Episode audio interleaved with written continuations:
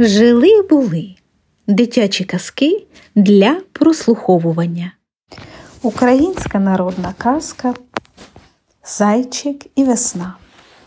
Був гарний погожий день. Маленький зайчик сидів під кущиком і дивився на свій старенький кожушок. Ой, горе мені, плакав бідолашний.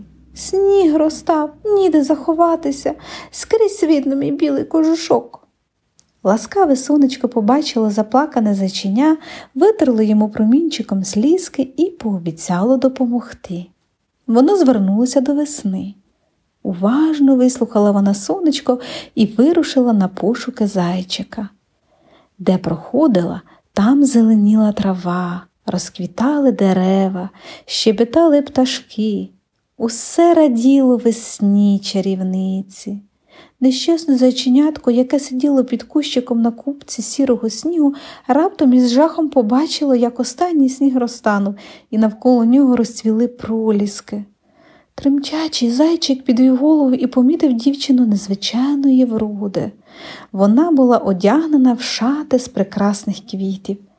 Вітер грався її русявим волоссям, а пташки співали для неї найкращих пісень. Ти хто?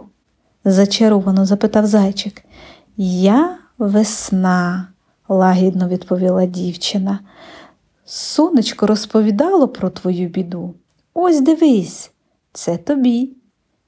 Вона простягнула йому гарненький сірий кожушок. Дякую тобі, весно, закричав зайчик. Тепер ніхто не побачить мене серед кущів. Одягнувши нового кожушка, щасливий зайчик зник у лісі, а весна чарівниця помандрувала далі, даруючи всім радість і втіху. От і казочці кінець, а хто слухав молодець.